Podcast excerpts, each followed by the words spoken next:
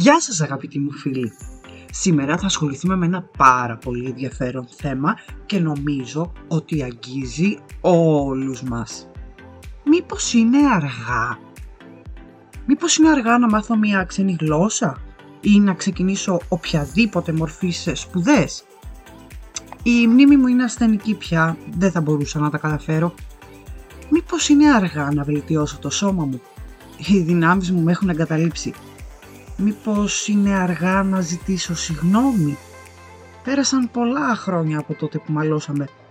Μήπως είναι αργά να αλλάξω δουλειά; Πότε θα μπορέσω να εκπαιδευτώ στον καινούριο τομέα και να αποκτήσω εμπειρία και να έχω μια θέση εργασίας φυσικά; Μα πόσα πολλά μήπως είναι αργά έχεις πει στη ζωή σου; Εντάξει, φυσικά δεν λέω να γίνεις ε, και αστροναύτη στα 70 χρόνια. Σχεδόν όμως για τα περισσότερα πράγματα που ανέβαλες σκεπτόμενος ότι είναι αργά, θέλω να σε βγάλω από τη φούσκα του άλλου θύσου και να σου βροντοφωνάξω. Ποτέ δεν είναι αργά. Μπορεί να προφασιστείς χιλιάδες λόγους, ε, να θέσεις βαρύγλυπα επιχειρήματα, αλλά η πραγματικότητα είναι άλλη. Για την ακρίβεια, η πραγματικότητα είναι η ίδια το πρίσμα που χρησιμοποιεί ο καθένας μας είναι διαφορετικό. Όλες οι περιπτώσεις που ανέφερα παραπάνω είναι σίγουρα διαφορετικές και χρήζουν μια ολόκληρη εξατομικευμένη στοχοθεσία. Αλλά σε όλες αυτές τις αμφιβολίες υπάρχουν κάποιες κοινέ παράμετροι, φίλε μου. Αρχικά είναι η αναβλητικότητα η οποία είναι ένα πολύ μεγάλο ζήτημα στο οποίο θα αναφερθώ σε κάποιο άλλο επεισόδιο. Και το πιο σημαντικό από όλα είναι οι περιοριστικές μας πεπιθήσεις. Πάμε να δούμε τώρα τι είναι αυτές οι πεπιθήσεις μας και γιατί μας καθορίζουν. Να ξεκαθαρίσω ότι γενικά οι πεπιθήσεις δεν είναι κάτι κακό. Αντιθέτως, χρειαζόμαστε τις πεπιθήσεις μας γιατί Αυτές είναι που δημιουργούν το αξιακό μας σύστημα. Για το αξιακό σύστημα επίσης θα αναφερθούμε σε κάποιο άλλο επεισόδιο. Αναφέρομαι στη συγκεκριμένη περίπτωση στις περιοριστικές πεπιθήσεις που εμποδίζουν τη θετική προσωπική εξέλιξή μας. Αρκετά μεγάλο θέμα και πολλές επιστημονικές θεωρίες και θεωρήσεις. Εγώ τώρα θα προσπαθήσω να το πω όσο πιο απλοϊκά γίνεται, χωρίς κανέναν επιστημονικό ορισμό, για να γίνει όσο το δυνατόν πιο κατανοητό. Θα μπορούσαμε λοιπόν να χωρίσουμε τις πεπιθήσεις σε τρεις κατηγορίες. Αρχικά στις απόψεις. Δηλαδή, έχουμε μια άποψη για μια συνθήκη ή κάποιο γεγονός και έχουμε μια κάποια σιγουριά σχετικά με την άποψη που έχουμε. Μπορεί όμως η άποψή μας να μεταβληθεί, ίσως και εύκολα. Ένα δεύτερο κομμάτι των πεπιθήσεων είναι οι παγιωμένες όπως ονομάζουμε πεπιθήσεις. Δηλαδή, έχουμε ένα πλήθος αναφορών κατά τη διάρκεια της ζωής μας, είτε από το κοντινό μας περιβάλλον, είτε από το κοινωνικό-πολιτιστικό μας περιβάλλον, οι οποίες είναι συνήθως συνδεδεμένες με έντονα συναισθήματα, με αποτέλεσμα να έχουμε και την αίσθηση της απόλυτης βεβαιότητας ότι αυτό ακριβώς είναι. Μας έμαθαν ας πούμε η κοινωνία, η οικογένεια και μεγαλώσαμε ότι θα πρέπει να έχω παντρευτεί μέχρι τα 30. Είναι μία πεποίθηση που αφόσον την έχω βιώσει τόσα χρόνια, την έχω παγιώσει μέσα μου και αυτό λοιπόν ονομάζεται μια παγιωμένη πεποίθηση. Αν περάσω λοιπόν τα 30, αρχίζει και πέφτει η αυτοπεποίθησή μου, ε, αρχίζω να μην αισθάνομαι καλά, αρχίζω να κάνω πιθανόν και λάθος επιλογές, γιατί τρέχω λίγο πιο γρήγορα ή και τα παρατάω εντελώς. Μία τρίτη κατηγορία είναι τα πιστεύω, τα οποία υπερισχύουν ακόμη και των παγιωμένων πεπιθήσεων. Συνήθως γιατί συνδυάζονται με πάρα πολύ έντονα συναισθήματα και συνοδεύονται από μία ιδέα. Ακολουθούμε μία ιδέα Και έχουμε αυτό το πιστεύω. Και αυτό δυστυχώς δεν αλλάζει πάρα πολύ εύκολα. Το ποιοι είμαστε σήμερα και ποιοι θα γίνουμε αύριο δεν διαμορφώνεται ούτε από το περιβάλλον, ούτε από τα γεγονότα της ζωής μας, αλλά από το νόημα που αποδίδουμε σε αυτά τα γεγονότα, από τον τρόπο δηλαδή με τον οποίο τα ερμηνεύουν οι πεπιθήσεις μας. Οι περισσότερες από τις πεπιθήσεις μας είναι γενικεύσεις που αφορούν το παρελθόν. Έτσι, συνέβη αυτό τότε, το μετέφρασα έτσι, το ερμήνευσα έτσι, έχει γίνει μία πεποίθηση και πλέον αυτό δεν το αλλάζω. Το παρελθόν λοιπόν μας είναι γεμάτο από πεπιθήσεις και ειδικά αν είχαμε κάποιες τραυματικές ερμηνείες των γεγονότων έτσι αρνητικά θα μεταφράσουμε και αυτό το οποίο θα θέλαμε να κάνουμε αλλά η τραυματική μας πεποίθηση μας περιορίζει να μην το κάνουμε. Πρώτον, οι περισσότεροι από εμά δεν αποφασίζουμε συνειδητά τι να πιστέψουμε αφού ακολουθούμε το μοτίβο που μας υπαγορεύουν οι πεπιθήσεις μας. Έτσι ξέρω ότι συνέβη τότε όταν έκανα αυτό, όταν πήγα να δώσω το πτυχίο των Αγγλικών, δεν διάβαζα, δεν τα έπαιρνα εύκολα, δεν τα κατάφερα. Δεν θα μπορέσω λοιπόν και τώρα να τα καταφέρω. Αυτό λοιπόν είναι η ακολουθία ενός μοτίβου των περιοριστικών μας πεπιθήσεων. Δεύτερον, συχνά οι πεπιθήσεις βασίζονται σε παρερμηνία παλιότερων εμπειριών. Και αυτό δεν το κρίνουμε την ώρα που τις ακολουθούμε, παραδρούμε επάνω στη γνώριμη πρώτερη κατάσταση. Για παράδειγμα, μία φορά που είχα συναντήσει τον Κώστα και γνωριστήκαμε σε έναν γάμο, δεν μου είχε μιλήσει πάρα πολύ όμορφα ή μου μίλησε άσχημα. Δεν θέλω από εδώ και πέρα να ξανασυναντήσω τον Κώστα, γιατί δεν έχω σχηματίσει καλή πεποίθηση για αυτόν τον άνθρωπο, έχω σχηματίσει την πεποίθηση ότι δεν με συμπαθεί. Έτσι ερμήνευσα εκείνη τη συμπεριφορά του τη συγκεκριμένη στιγμή, ότι δεν με συμπαθεί. Άρα, από εδώ και πέρα δεν θέλω να έχω σχέση με τον Κώστα. Δεν ανέλησα γιατί μπορεί να συνέβη, τι μπορεί, ποιες μπορεί να ήταν οι συνθήκες στις οποίες ζούσε εκείνη τη στιγμή ο Κώστας. Έχει μείνει στο μυαλό μου παγιωμένο το ότι ο Κώστας δεν με συμπαθεί, άρα δεν θέλω να έχω καμία σχέση ξανά με τον Κώστα. Τρίτον, μόλις υιοθετήσουμε κάποια πεποίθηση, ξεχνάμε ότι πρόκειται για μία ερμηνεία. Αρχίζουμε λοιπόν να θεωρούμε ότι είναι μια πραγματικότητα με αποτέλεσμα αυτές τις περιοριστικές πεπιθήσεις να τις κάνουμε Ευαγγέλιο. Οι πεπιθήσεις μπορούν να αποτελούν δύναμη δημιουργίας, αλλά παράλληλα και δύναμη καταστροφής. Στο χέρι σου είναι πώς θα τις χρησιμοποιήσεις. Θα τις χρησιμοποιήσεις. Και φυσικά το ερώτημα που τίθεται είναι το εξής. Μπορώ να αλλάξω τις πεπιθήσεις μου. Σου έχω πολύ ευχάριστα νέα. Ναι, μπορείς. Δεν θέλω φυσικά να σου πω ούτε ότι είναι το πιο απλό πράγμα στον κόσμο, δεν πας και στο σούπερ μάρκετ και το αγοράζεις, ούτε και γίνεται από τη μια στιγμή στην άλλη, δηλαδή γυρίζεις το διακόπτη και αλλάζεις. Το θετικό όμως είναι ότι μπορεί με επιμονή και συνέπεια να αλλάξει. Και πίστεψέ με, το έχουν κάνει αναρρύθμιτοι άνθρωποι. Από πολύ γνωστούς που μπορεί να γνωρίζεις λόγω της δημοσιότητας μέχρι πιθανόν και το γείτονας στη διπλανή σου πόρτα.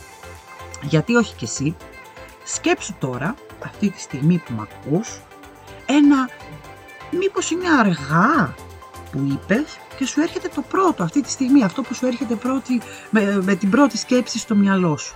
Ποιο πρώτο μήπως είναι αργά σου έρχεται, ποιο είπες μήπως είναι αργά για να ξεκινήσω γυμναστήριο, μήπως είναι αργά να ξεκινήσω μια ξένη γλώσσα, μήπως είναι αργά να ξεκινήσω μια καινούργια δουλειά. Μήπως είναι αργά να ξαναχτίσω τη σχέση μου με τον σύντροφό μου. Για σκέψου τώρα αυτή τη στιγμή ένα. Πάμε τώρα όμως να μιλήσουμε με δεδομένα για να σου αποδείξω το πώς κάποιοι άνθρωποι με επιμονή και συνέπεια κατάφεραν να αλλάξουν πολύ έντονες περιοριστικές πεπιθήσεις που είχα. Θα σας δώσω μερικά παραδείγματα ανθρώπων που ξεπέρασαν τα στερεοτυπικά ηλικιακά πρότυπα της εποχής τους σε διάφορους τομείς της ζωής και κατάφεραν να κάνουν τα όνειρά τους πραγματικότητα. Ορίστε μερικά παραδείγματα.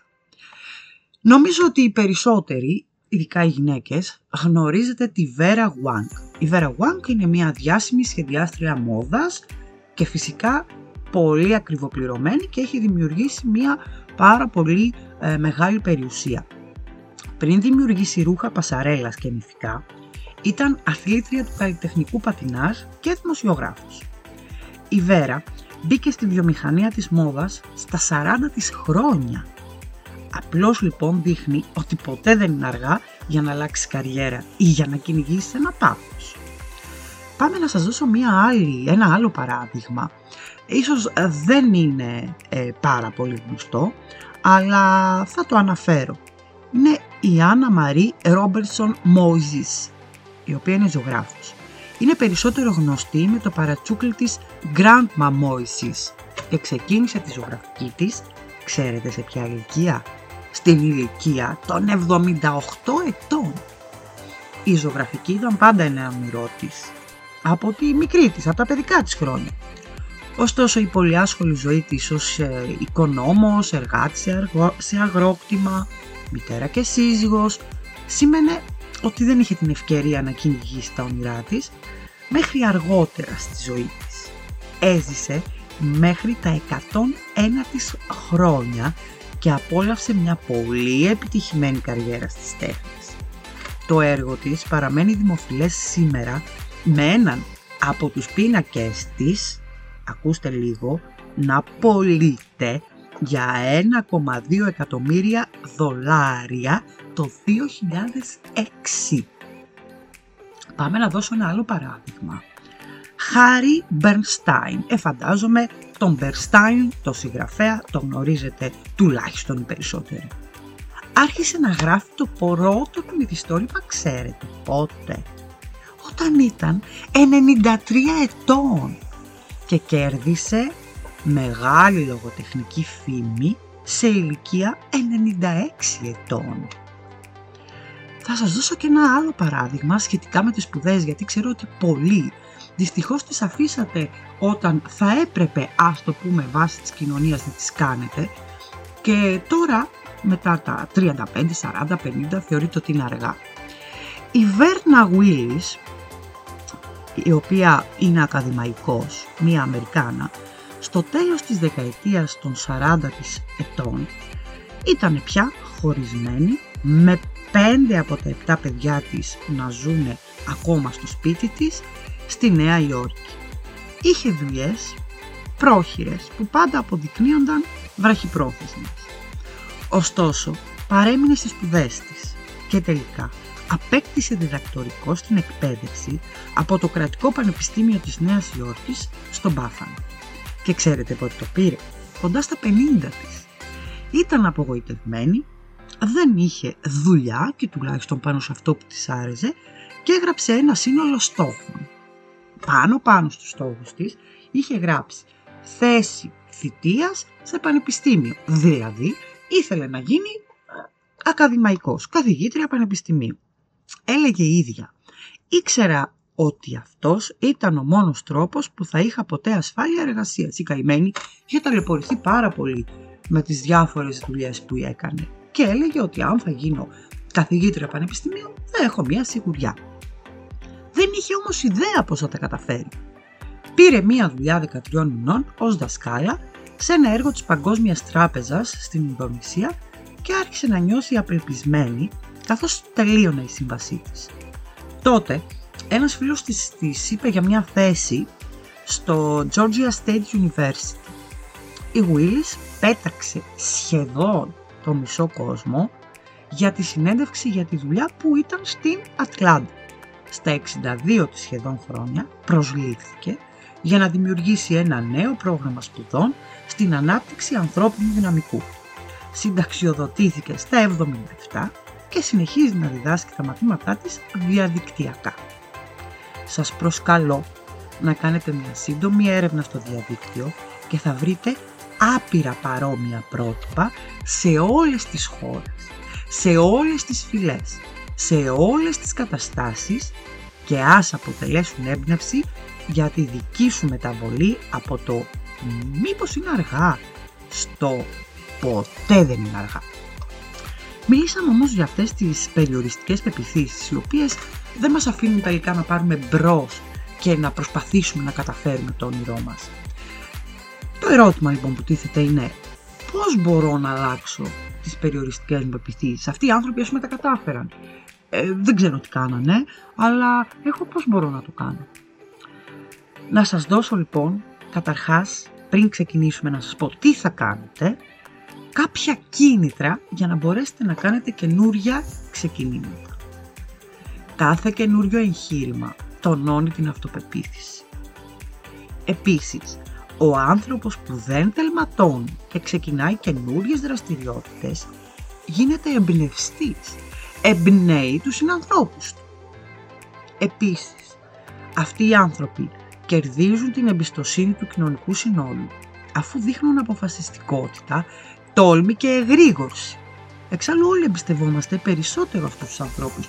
Γιατί πιστεύετε ότι αν θα αλλάξετε ε, εργασία μετά από κάποια χρόνια δεν θα σας εμπιστευτεί ένα, ε, ένα αφεντικό. Μα γιατί να μην σας εμπιστευτεί; Ήρθε άνθρωποι που κάνατε ένα μεγάλο άλμα, ένα μεγάλο βήμα. Αυτό δείχνει ότι έχετε δύναμη και αποφασιστικότητα. Όλα τα παραπάνω που σας είπα, επίσης κάνουν και πολύ καλό σε εσάς τους ίδιους όσον αφορά στην υγεία σας. Όλα αυτά που είπα παρατείνουν την καλή λειτουργία του μυαλού και του σώματος αφού αποτελούν παρακίνηση για την αγάπη προς τη ζωή. Πάμε να δούμε όμως τι μπορούμε να κάνουμε για να αλλάξουμε αυτές τις περιοριστικές μας πεπιθήσεις. Πρώτο βήμα. Το πρώτο βήμα είναι καταρχάς να αναγνωρίσετε ποιες είναι οι περιοριστικές πεπιθήσεις σχετικά με τον στόχο. Για την επίτευξη του στόχου σου σε περιορίζει η ηλικία, ο τόπος διαμονής, ο χρόνος, τα χρήματα, ο κοινωνικός περίγυρος. Κάτσε και αναρωτήσου, σκέψου, γιατί λέμε δεν μπορώ να το κάνω, αλλά δεν ξέρουμε πολλές φορές ακριβώς τι είναι αυτό που μας σταματάει. Κάτσε λοιπόν, κάνε μια συνομιλία με τον εαυτό σου και εφόσον τώρα γνωρίζεις τι είναι οι πεπιθήσεις, αναρωτήσου για ποιο λόγο δεν προβαίνεις στα βήματα που θα ήθελες να κάνεις. Ποια είναι η περιοριστική ή ποιες είναι οι περιοριστικές σου πεπιθήσεις. Αφού εντοπίσεις τον κύριο λόγο άρνησης και αναβλητικότητας της επιθυμίας σου, προσπάθησε να, να ανακαλύψεις μέσα σου ποιες είναι αυτές οι πεπιθήσεις που αποτελούν τροχοπέδι. Αυτό που είπαμε έτσι. Για παράδειγμα, θέλεις να μάθεις μία ξένη γλώσσα και είσαι ήδη 60 ετών. Υπάρχουν λοιπόν στο μυαλό σου πιθανόν οι πεπιθήσεις. Πώς θα μπω σε μία τάξη με τα εγγόνια μου; Ή μία άλλη περιοριστική πεποίθηση. Το μυαλό στα 60 δεν λειτουργεί τόσο καλά. Μία άλλη περιοριστική πεποίθηση. Πώς θα με κοιτάει ο καθηγητής που θα είναι σαν το γιο μου; Αφού λοιπόν ανακαλύψεις τις περιοριστικές σου πεπιθήσεις, πάμε στο δεύτερο βήμα. Άρχισε της, την αμφισβήτηση. Ακολουθώντας το παράδειγμα που σου έδωσα, αρχίζεις αυτές τις πεπιθήσεις που έχεις εντοπίσει να τις αμφισβητείς να ξέρεις ότι στην αρχή μπορεί να σου είναι λίγο δύσκολο να βρεις επιχειρήματα αμφισβήτησης των στερεοτυπικών σου πεπιθήσεων. Να ξέρεις όμως ότι υπάρχουν δεκάδες. Για παράδειγμα, να συνεχίσω ε, με το προηγούμενο παράδειγμα που είχα δώσει σχετικά με την εκμάθηση της ξένης γλώσσας σε μεγάλη ηλικία, να πω κάποια ε, παραδείγματα αμφισβήτησης μπορείς να πεις ποιος κανόνας ορίζει την ηλικία που μπορεί κάποιος να μάθει μια ξένη γλώσσα; Πεςτε μου, είναι κάπου γραμμένο, το έχετε δει ποτέ γραμμένο κάπου που να λέει από αυτήν μέχρι αυτήν την ηλικία μπορεί να μάθει κάποιος μια ξένη γλώσσα; Κάποιος νόμος που το ορίζει, κάποιο φροντιστήριο που θέτει κάποιο τέτοιο κανόνα και λέει ότι εμείς θα πάρουμε μαθητές μέχρι την ηλικία των 25-30 ετών; Ποιος κανόνας το λέει, Κανένας. Επίσης, επειδή είμαι 60 ετών, δεν μπορώ να σκέφτομαι. Να κάνω τόσα πράγματα. Σκέφτομαι αυτό, πηγαίνω στην εργασία μου, ε, φροντίζω τα παιδιά μου ή τα εγγόνια μου, ε, συντηρώ ένα σπίτι, ε, πληρώνω τους λογαριασμούς, κάνω λογαριασμούς, κάνω τόσα πράγματα. Γιατί δεν μπορώ να σκεφτώ και να κάτσω να μάθω μια ξένη γλώσσα; Και γιατί επίσης, ποιος κανόνας ορίζει ότι ο καθηγητής θα πρέπει να είναι μεγαλύτερος από τον μαθητή; Υπάρχουν πάρα πολλά παραδείγματα που ο καθηγητής μπορεί να είναι πολύ μεγαλύτερος. Ο μαθητής μπορεί να είναι μεγαλύτερος από τον καθηγητή. Και ο καθηγητής πολύ συχνά να είναι πολύ μικρότερος. Δεν καταλαβαίνω πού γράφεται αυτό, πού ορίζεται αυτό, ποιος νόμος το λέει αυτό, ότι ο καθηγητής θα πρέπει να είναι μεγάλος, μεγαλύτερος από τον μαθητή. Πιστέψτε με ότι μπορείτε να βρείτε πάρα πολλούς τρόπους και πάρα πολλούς λόγους αμφισβήτησης αυτών των περιοριστικών σας πεπιθήσεων, αρκεί να αφήσετε το μυαλό σας ελεύθερο και να το ανοίξετε. Πάμε στο τρίτο προσπάθησε με σθένος και πάθος να αφισβητήσει την περιοριστική σου πεποίθηση ξανά και ξανά και ξανά. Κάθε φορά που θα σκέφτεσαι τον στόχο, την επιθυμία, την ιδέα και ξεπετάγεται στο νου σου αυτή η άσχημη αίσθηση της περιοριστικής πεποίθησης, εσύ να τη διώχνεις με δεκάδες αμφισβητήσεις και αμέσως ξεκίνα να την αντικαθιστάς δημιουργώντας μια καινούρια ενδυναμωτική συνήθεια. Ανακάλυψε τους λόγους που μπορείς να το κάνεις. Θα ακολουθήσω πάλι το παράδειγμα και τις περιοριστικές πεπιθήσεις θα τις αντικαταστήσω με ενδυναμωτικές. Θα μπορούσα να αποτελέσω έπνευση για τους μικρότερους που προσπαθώ να μάθω μια ξένη γλώσσα σε αυτή την ηλικία. Πολύ ωραία πεποίθηση. Κάπου διάβασα ότι η εκμάθηση μιας ξένης γλώσσας βοηθάει την καλύτερη λειτουργία του εγκεφάλου. Α, πολύ ωραία ενδυναμωτική επίθεση σε σχέση με αυτή που έλεγα πριν ότι έχω ξεκουτιάνει πια στα 60 μου, δεν θα μπορέσω να μάθω μια ξένη γλώσσα. Ως ενήλικας θα συνεννοούμε καλύτερα με τον καθηγητή. Ναι, θα είμαι πιθανόν και πιο συνεπής από ένα νεότερο. Επίσης, είναι επιλογή μου, δεν με έστειλαν οι γονείς μου να πάω να μάθω αγγλικά. Πάω από μόνος μου, εγώ το επιθυμώ. Βάλε λοιπόν στο μυαλό σου την καινούρια συνθήκη, τις καινούριες ενδυναμωτικές πεπιθήσεις ξανά και ξανά και ξανά. Προσπάθησε παράλληλα να νιώσεις κάθε θετικό συνέστημα που σου προκαλεί καινούρια σου πεποίθηση. Νιώσε την εξέλιξη στην οποία θα σε οδηγήσει η καινούρια σου πεποίθηση. Μπε στη δράση και ξεκίνα αυτό που οι προηγούμενες περιοριστικές πεπιθήσεις σου σου έβαζαν φρένο. Δεν αρκεί όμως μόνο η σκέψη, να το ξέρεις. Πρέπει και να δράσεις. Τα αποτελέσματα που θα επιφέρεις θα παγιώσουν πια τις καινούριες ενδυναμωτικές πεπιθήσεις σου. Όταν λοιπόν καταφέρεις να πάρεις κάποιο πτυχίο ή τέλος πάντων να συνεννοείσαι καλά στην ξένη γλώσσα, για παράδειγμα εδώ λέμε στα αγγλικά, τότε όλο αυτό θα σε ενδυναμώσει και θα παγιώσει την ενδυναμωτική σου πεποίθηση. Η προσωπική εξέλιξη ξεκινάει με την αλλαγή των πεπιθήσεων, φίλε μου. Κλείνω με δύο στίχους από το λατρεμένο μου συγγραφέα της πίστης και της ελπίδας, Αντώνη Σαμαράκη και σας παραπέμπω αν θέλετε να βρείτε και να διαβάσετε όλο το ποίημα, είναι μικρό. Λέει λοιπόν, λένε λοιπόν αυτοί οι δύο στίχοι μιας στροφής. Μην πεις ποτέ σου είναι αργά. Τα ακούς. ό,τι και αν γίνει. Σας παραπέμπω λοιπόν να διαβάσετε αυτό το τόσο εμψυχο, εμψυχωτικό βήμα σε σχέση με τις πεπιθήσεις. Μην το αναβάλεις άλλο, ο χρόνος κοστίζει και αξίζει. Είμαι η Ελπινίκη Τσακμάκη και είμαι η life coach της δικής σου νίκης.